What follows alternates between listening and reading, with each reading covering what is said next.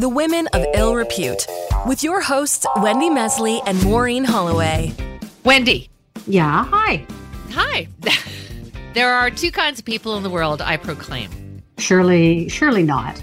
No, there are two kinds of people in the world those who believe there are two kinds of people in the world, and those who say surely not. And don't call me Shirley, but okay, this is admittedly a silly start to a serious episode with a real serious journalist. But I'm, you're the comedian, and I've sort of marketed myself as a very serious journalist. Are you saying I'm not a serious? no, no, no, no, no. You're very serious. Hello. How many awards and accolades do you, you have like a credenza full of hardware? You could open a hardware store. But if I'm not mistaken, and you know, with all due respect, you have never covered a war zone. You've never put your life on the line. You've never been shot at on Parliament Hill. Not that you should, but it's a different kind of journalism. Yeah, so many of my colleagues went that path, and I never had the guts or the grit to do it. Or, or maybe I kind of need my special pillow. it's true, sad but true. That's okay. That's okay. But back to the two kinds of people there are those that they say run to danger and those who run away. And today's guest, for a number of reasons, runs towards it. And we're going to talk about that, I hope. Lynsey Addario is, well, she's a dream for this podcast for Women of Ill Repute. She's a photojournalist. She's covered the biggest conflicts and humanitarian crises of the past two decades Afghanistan, Libya, Darfur, Yemen, Syria, Somalia. God, there's a lot of conflicts, and most recently, Ukraine. And she has covered it close up in the center of conflict. Yeah, it's pretty amazing. I mean, the stuff from Ukraine recently just got, I don't know, it's, she's very, very special. You've seen her work everywhere. She's been working for the New York Times, National Geographic. Her photos, well, they're just, I don't know, they're different. They're beautiful. They're also heartbreaking. She's won all kinds of awards. She's won a Pulitzer, a MacArthur Fellowship. Maybe she's a genius two Emmy nominations, and she currently has this exhibition at the School of Visual Arts in New York, which kind of encapsulates a big, big part of her career. She's written a memoir called It's What I Do, which answers a lot of preliminary questions, and also a stunning collection of photographs called Of Love and War. Yeah, I was hoping when I read the book, I was really hoping that she could just take pictures and not write. But unfortunately for me, she can write. Oh, she's a terrific writer. Yeah, and she's she's serious. She's she's been kidnapped. Not that this makes her special, but she has she's been kidnapped twice. She's been threatened. She was in a serious car crash. She's got like a plate in her shoulder. She's also a wife and a mother. A lot of stuff.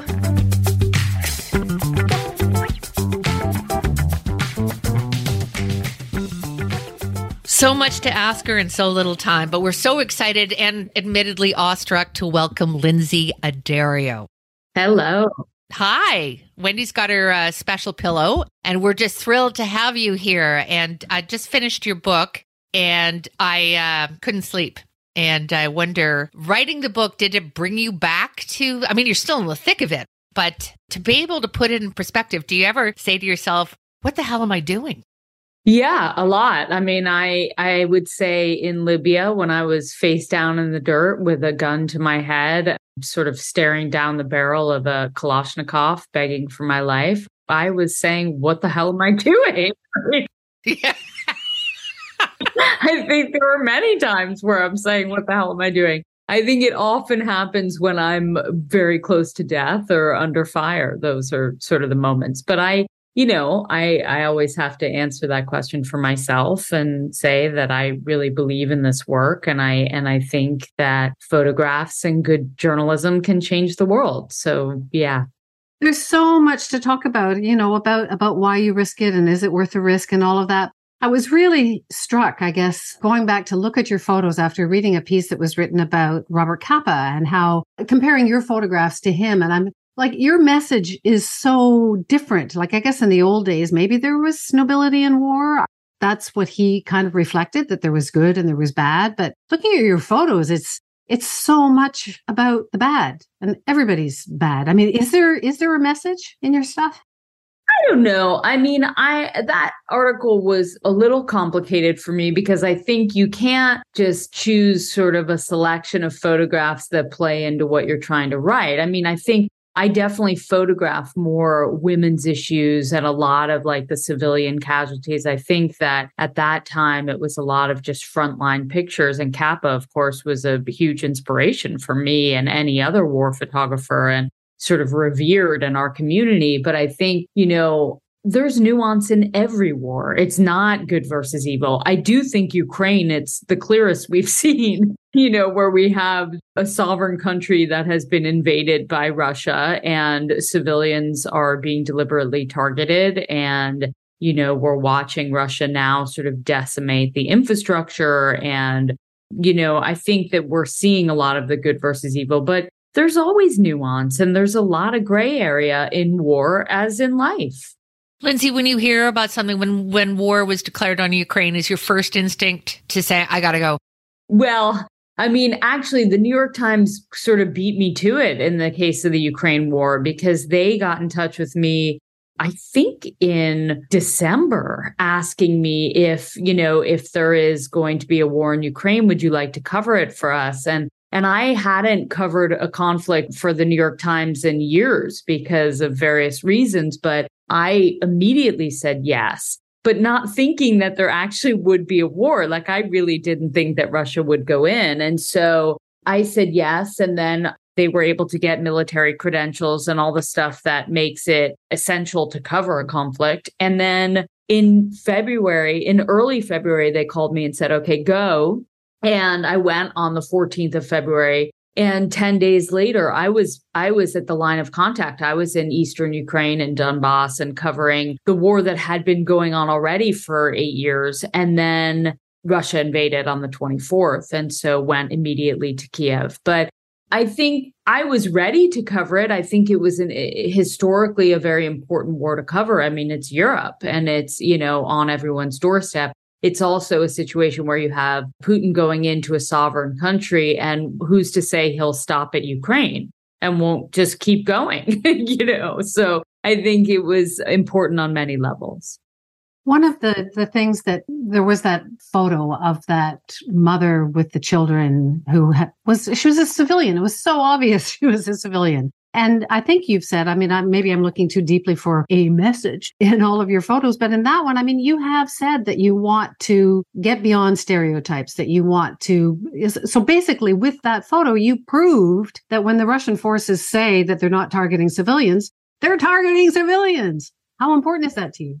Well, I mean, that was a situation that was I mean, there were many levels to that. I mean, I was actually in that attack. So I think, you know, I went to a known civilian evacuation route that morning where everybody knew, the Russians knew, the Ukrainians knew that that was a bridge in Irpin to Kiev where civilians were evacuating for safety. It was women, children, injured, elderly, you know, on that bridge. So that was a bridge that in, you know, the known sort of it should not be targeted. So I think I went there to cover the the civilians evacuating and within minutes Russian artillery started targeting a position off in the distance. I assumed that they were targeting a Ukrainian military position because they knew it was a civilian evacuation route. And within minutes, the next round came closer and the third round landed next to us, literally distant between us and the family.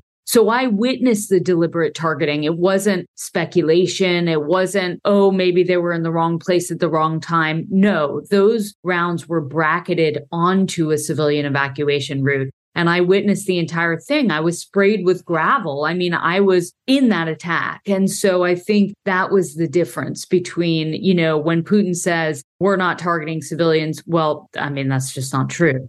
What do you do with your fear? I mean, just from reading your book, what you do requires incredible focus and toughness, but you strike me as a very feeling person. So, what do you do with it? Oh, I mean, God, I wish I wasn't so feeling. I mean, I cry, I I run, I get scared. I mean, I'm very very human. I am not like robotic in these situations. I mean, there is I didn't realize that Andrei Dubchak, who is the Ukrainian journalist I've been covering the war alongside. He's been translating for me and we've been working together, but he was rolling. I mean, he was actually shooting video of that entire attack and you can hear me. I'm like shit, shit, shit, shit, shit, because I was terrified. And I also thought that this Ukrainian soldier that I had been photographing and that we had been kind of shielding me every time a round would come close. I thought he was killed in that attack because he sort of disappeared in a poof of dust when the round came in. But I think, you know, I have to acknowledge that fear. It's obviously very normal, but I have to figure out, I have to process it and think of why am I feeling this? Where is that coming from? Is it based on PTSD, you know, past trauma, or is it based on a reality that, like, this is very dangerous and I have to figure out how to survive? So there's a lot of things that I'm processing in those moments. Many years ago, you were, it was kind of famous, made massive headlines in, in North America. You and three others were, were kidnapped when you were in, in Libya. And reading your book, you talk about Anthony Shadid and how he had said at the time that I'm never going to do this again. This is too much. And you said, you know, people tend to, they get into scary situations and they say, I'm going to get it. But you believed him, but he went back and he died. I mean, Anthony never said he wouldn't do it again. I think it was Steve Farrell. Was it? Yeah. Anthony, me, and Tyler were all sort of like, this is horrible and we're putting our loved ones through a horrific you know we knew that we were causing people to suffer with our disappearance but anthony was never like i'm not going to do this anymore nor nor you know tyler the three of us but steve farrell was pretty resolute and he actually kept his word he he did drop out of conflict journalism so i think anthony could have been any one of us, Tyler or me, you know, and we have gone back and Anthony was killed or he died in Syria. He wasn't killed. He had an asthma attack that led him to die. But Tyler and I have gone back repeatedly and we've both had many close calls since then. How do you deal with that? Like your husband is a is a journalist. Do you share these stories? Like how do you how do you compartmentalize things? I mean, my husband, yes, was a journalist for 16 years for Reuters. He very much knows what I do and understands the nature of this work. So he's incredibly supportive. But I think in the moment, I don't tell him how dangerous the things are I'm doing. You know, I mean, I kind of pretend like everything's fine. And then I hope he doesn't see a video of attack that I'm in. You know? But then I don't, you know, I also don't expect the New York Times to run it on the homepage with like my name. what about your son? I mean, it's one thing to protect your husband. Well, my children, I have a three year old and a 10 year old. The three year old has no idea. Like, you know, he's just, uh, you know, for all he knows, the nanny is his mother because, it, you know, I mean, I basically haven't been home in a year. So I think, you know, the three year old is adorable and very happy. And, and, you know, the important thing for him is that he feels loved and he's, you know, but the 10 year old is just, is Lucas and he's just starting to realize what I do for a living, you know, and I remember when I came back from the first sort of six week tour in Ukraine and I went directly to school to pick him up and his friends were like, Oh, she's the mom who was kidnapped were you kidnapped again? And I was like, oh God, like this is not good, you know? So, you know, I'm like the mom who's been kidnapped. Lucas is, he internalizes a lot. And so I try to sort of, you know, talk to him about where I've been and where I'm going, but not terrify him, you know, not tell him so much that he's, you know, scared every time I get on a plane. So I think I have to let him lead the way in terms of how much he wants to know right now because he's 10. Yeah, it's a great age too because they're open to everything and haven't developed. Uh, well, they will, but the attitude eventually comes. Oh, he's got attitude. yeah. Let's go back to your parents. Uh, your parents were hairdressers. In a million years, would two hairdressers ever think that they would raise someone to do what you do? I mean, poor them. you, know? we were raised in a really great, eccentric, open household where it was all about like love and fun and, you know, tap into your creative talent and do what makes you happy. Don't worry about money. Money will come when you're when you're doing what you love. And so you know, we were not at all an intellectual family growing up. I think we had like just a set of encyclopedias in our house. I mean, we didn't get the newspaper, we didn't have any books, you know, but it was all about kind of life and living life and loving the people around you and accepting people around you, and especially people who lived on kind of the margins of society. And so it was definitely not the sort of household that you think would produce a war photographer.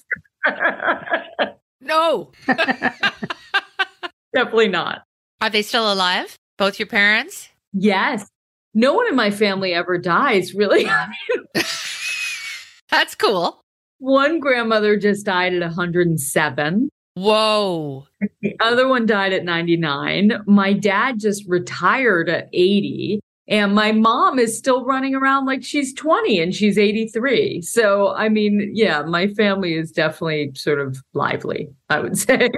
Keep that in mind when you're under fire. Just say, though, you know, we, we have long lifespans in this family. We hope. To be fair, no one ran around the front lines of Ukraine, but, you know. Well, it does sort of explain the invincibility of everything that you think you're gonna you're gonna live forever, and also that you could just get pregnant. You could just like drop one at any time. That I found it fascinating that you wrote about you didn't feel the biological clock ticking because it was just like, you know, that's what my husband says is that he passed me in the hallway and I was pregnant. I said, it'll take years. And I was 40, but, uh, you know, work, work to deadline. yeah. No, I mean, first of all, you know, I never, in my profession, there are so few women. There are so few women that are mothers, and there are much less married. So I think it's like, it's a profession that does not lend itself to home life because you know, we go, we're away often, we're away for long stretches. There are a lot of men in my profession who have wives at home with children, but there are very few women with husbands at home raising the kids. And I was very lucky to marry my husband, Paul, who is incredibly supportive and who is an amazing father and who basically raises the kids, you know? And so I think I just didn't expect that I would ever be able to have that life. I assumed I chose a path that would mean I could never have a family. I have a number of friends who are foreign correspondents who did have the grit and the guts to do versions of what you do. But I was like, uh, some of them have been lucky, but a lot of them aren't. And uh, I was I was really struck by what you just said that you know whether you're in Baghdad or wherever, that everybody is sort of doing this very exciting job, but all the men have wives or steady girlfriends back at home waiting for them, and the women are they're just waiting, hoping that they're going to meet somebody who will be supportive. So I guess some things aren't changing. Like when I grew up, it was Ann Medina. i she's like probably a, a name for older people in Canada. But back then that was it. There was no women. And now, now there's a lot, but it sounds like some things haven't changed.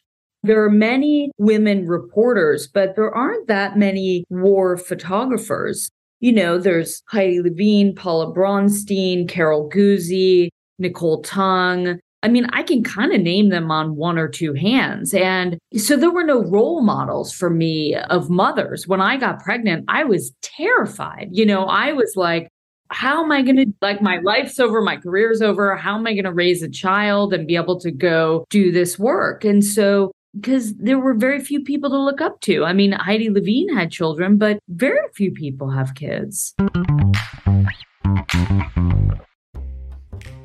Hey there. Uh, just so you know, Mo and I are not just the queens of podcasting. I'm not sure we're even that, but do go on. We're not part time cowgirls. We just made that up. But we are writers. We're writers. Wendy and I write a newsletter on Substack. It's a weekly roundup of thoughts and experiences, sometimes serious, often not. Yeah, you're pretty funny. You you write about falling down a lot. Uh, you write about your dog. I do. You write about sex and politics and COVID. All very very serious things. We have a few thousand subscribers, both free and paid. And you could be one of them if you'd like. Just go to substack.com and look us up by name or go to our website at womenofillrepute.com and sign up there. We'd love to meet you there. And now back to being the queens of podcasting. Yeah, sure.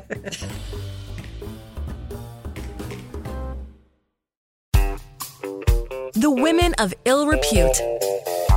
At the same token, you're very aware of being a woman, and this is relevant. I wouldn't normally go, you're five one or five, you're, you're a smaller person. So being female and smaller in your book and your stories, you're very aware of not wanting to slow anyone down or not wanting to make your stature and your, your femaleness an impediment to anybody, which is not something the guys have to worry right. about. Right. No, I mean, I constantly, especially you know, during the Iraq war and the Afghan war, when I was doing a lot of military embeds with the US military and the Marines. And, you know, I still train at least an hour a day. And at that point, I was training all the time because I never wanted to be that person who was like, I can't scale this wall. I can't do a seven hour patrol with flak jacket and all my camera gear. You know, I always wanted to be able to keep up because that is part of my job, you know. So I have to be physically fit. I'll be 49 next week and I'm going to be, you know, and I still am training all the time.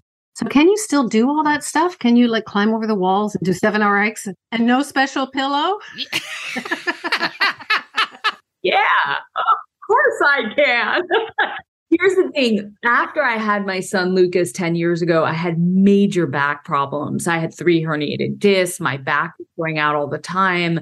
I was in a huge car accident in Pakistan in 2009 that I was thrown out of a car on a highway. So I don't think that help matters, but I think just the years of, you know, 20 years of doing this work and, you know, climbing walls and jumping out of Blackhawks and doing all this stuff. So yeah, it took a toll on my back. But weirdly, and this seems like an advertisement for Pilates, I started doing reformer Pilates. I was doing working out all the time, but that exercise has kind of changed my life and made my core really strong and the ability my back goes out a lot less like you know it'll go out once a year as opposed to every 3 months and so that's been a real game changer in terms of being able to go on assignment and not living in constant fear that I won't be able to walk one morning.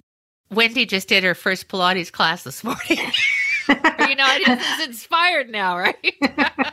It's incredible. No, I mean the reformer on the machine is like it's it's incredible. We both want to know because we're women. We want to know what's in your go bag. What do you have to have? Yeah, do you still have one like on the side? Yeah, yeah, yeah. I mean, Ukraine is like the go bag is like always at the door. I have coffee.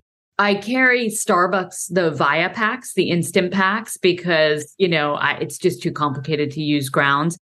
I carry an immersion heater and a cup. So I can always make a cup of coffee if I have electricity. I carry protein bars. So those vary, but usually ones that are high in protein, low in sugar. Granola bars don't really do it for me because I get hungry like an hour later. There are a few bottles of water. I carry medication. So I carry my back meds in case my back does go out. So that's like naproxen, paracetamol, ibuprofen. I carry Cipro, so an antibiotic in case I get injured you know, all sorts of painkiller, cold medicine, and then a change of clothes. One change of clothes. Well, in a go bag. Like if I'm under shelling and I have to run to a shelter, yeah, I'll have like usually just a change of clothes, a sweater, a warm jacket. What? Oh, my saline. I have contacts, which is super annoying. Yeah, it was weird when you got kidnapped and you were talking about getting a, a coffee headache. I mean, like yeah. of all the yes. things. I know. And I'm thinking about getting LASIK finally because it's just so, it's really stressful having to worry about like, can I get saline when I'm in the middle of a war zone? it does seem kind of, of all the things, I need saline solution. I know. It's ridiculous. And I always have my running shoes so I can always work out. I just want to ask you about I guess you know as a as a journalist and you're like a super journalist. I mean and but now it's not we're we're not trusted. Nobody likes us. We're all it's all this fake news and nobody trusts anybody. There's no such thing as the truth, so don't even bother. I mean that must be like a dagger to the heart to somebody who's actually put their life on the line to try and tell a story. I mean, luckily the places, you know, I don't work in America that much. I was surprised when I started working here a few years ago and I've done a few assignments. That feeling of like fake news and don't trust journalists really persists here.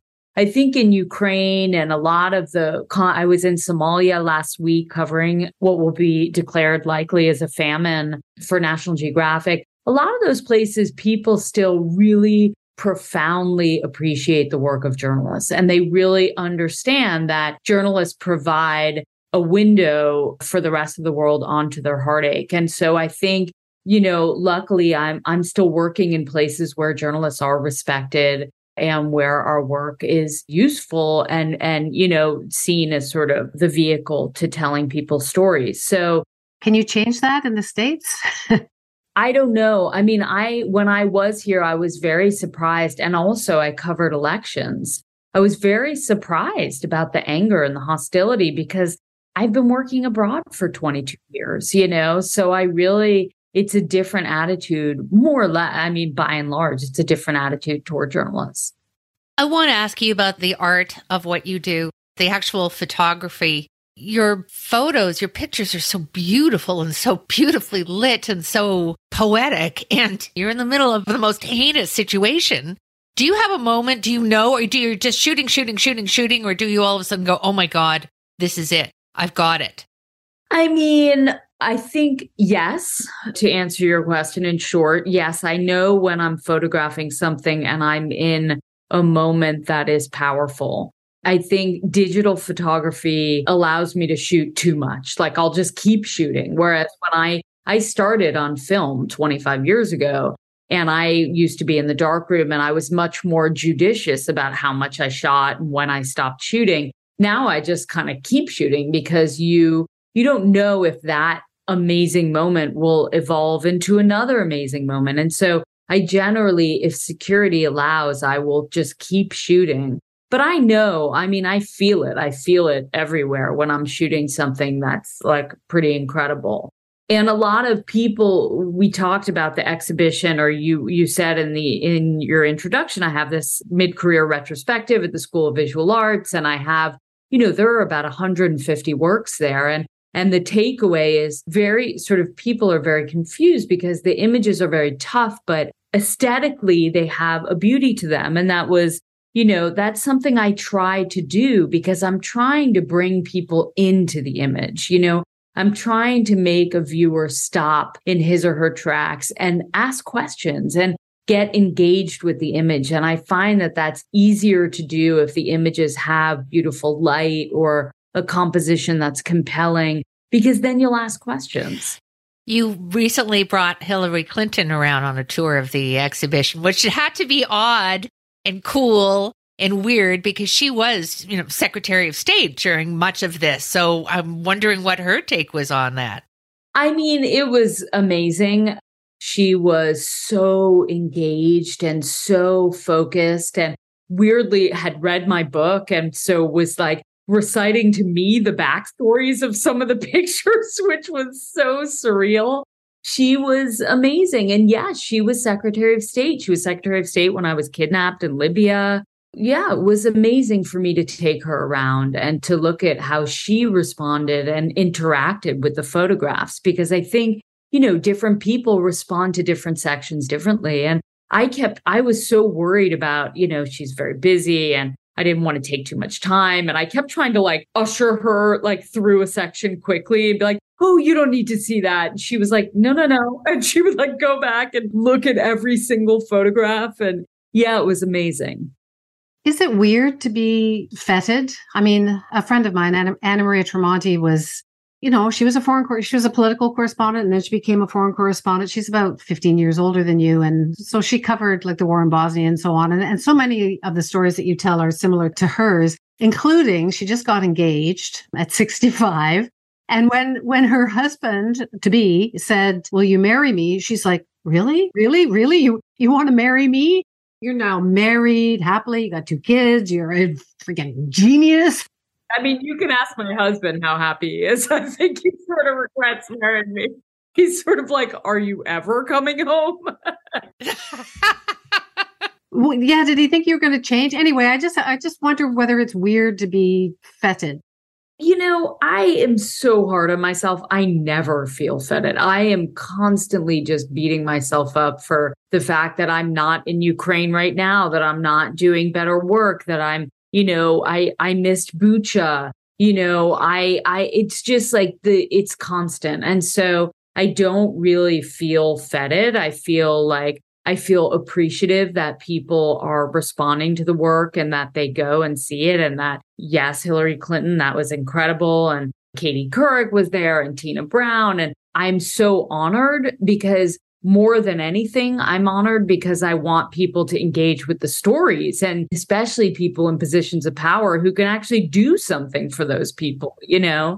But I never personally feel feted. You know, I feel like I'm constantly just like beating myself up for what I'm not doing. Constantly on the move. So, where are you going next? I'm going back to Ukraine on Monday.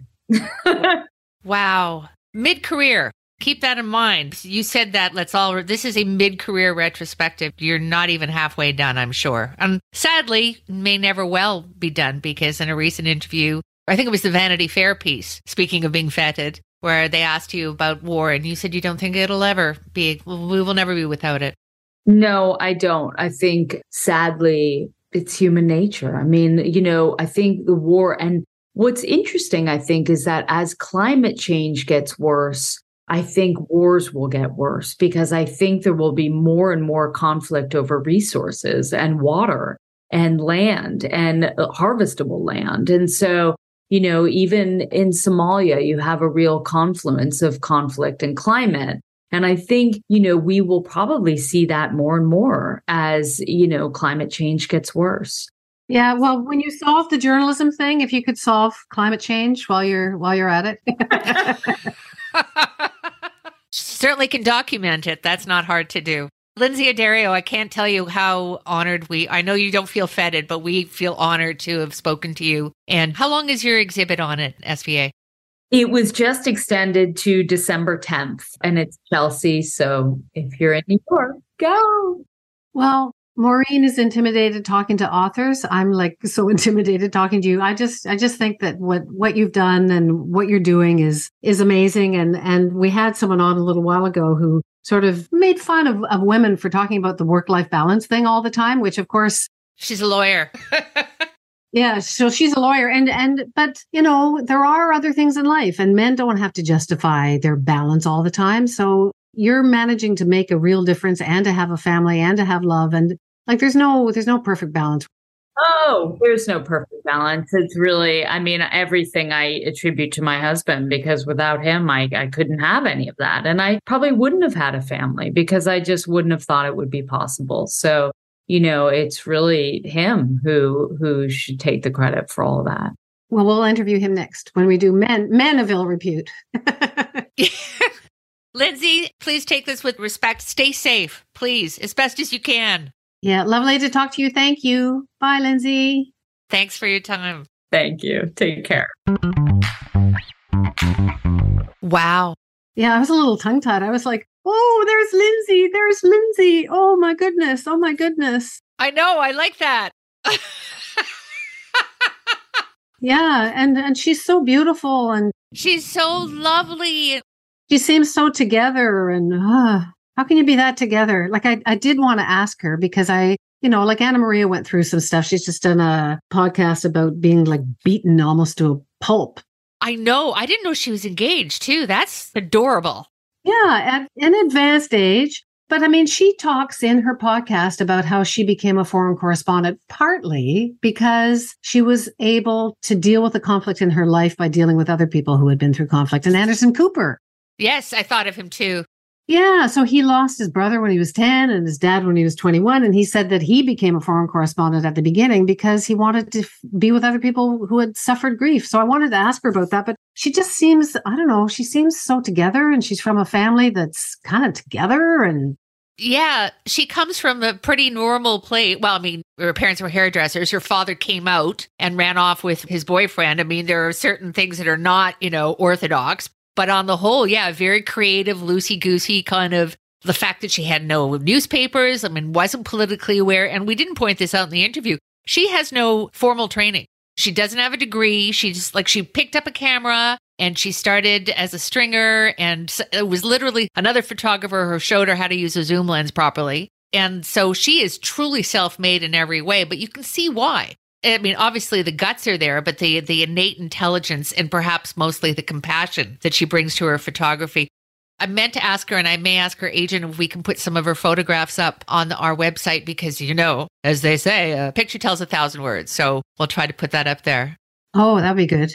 I was hoping she wouldn't be able to write because uh, like uh, the double, triple threat thing, but it was a beautiful book too, and photography. so she could be a foreign correspondent, not just visually, but I mean, anyway, she can do whatever she can do. But I hope that she, her three year old gets to know her. because she's well worth knowing. So that's Lynsey Addario. And on to the next. The Women of Ill Repute with Wendy Mesley and Maureen Holloway. Available on Apple Podcasts, Spotify, Google Podcasts, or at womenofillrepute.com. Produced and distributed by the Sound Off Media Company. Hi, I'm Connie Thiessen, the host of Broadcast Dialogue, the podcast. We focus on Canada and the challenges facing Canadian radio and TV, as well as highlighting those moving the industry forward from podcasting and streaming to new broadcast tech. Check us out at broadcastdialogue.com or your favorite podcast app.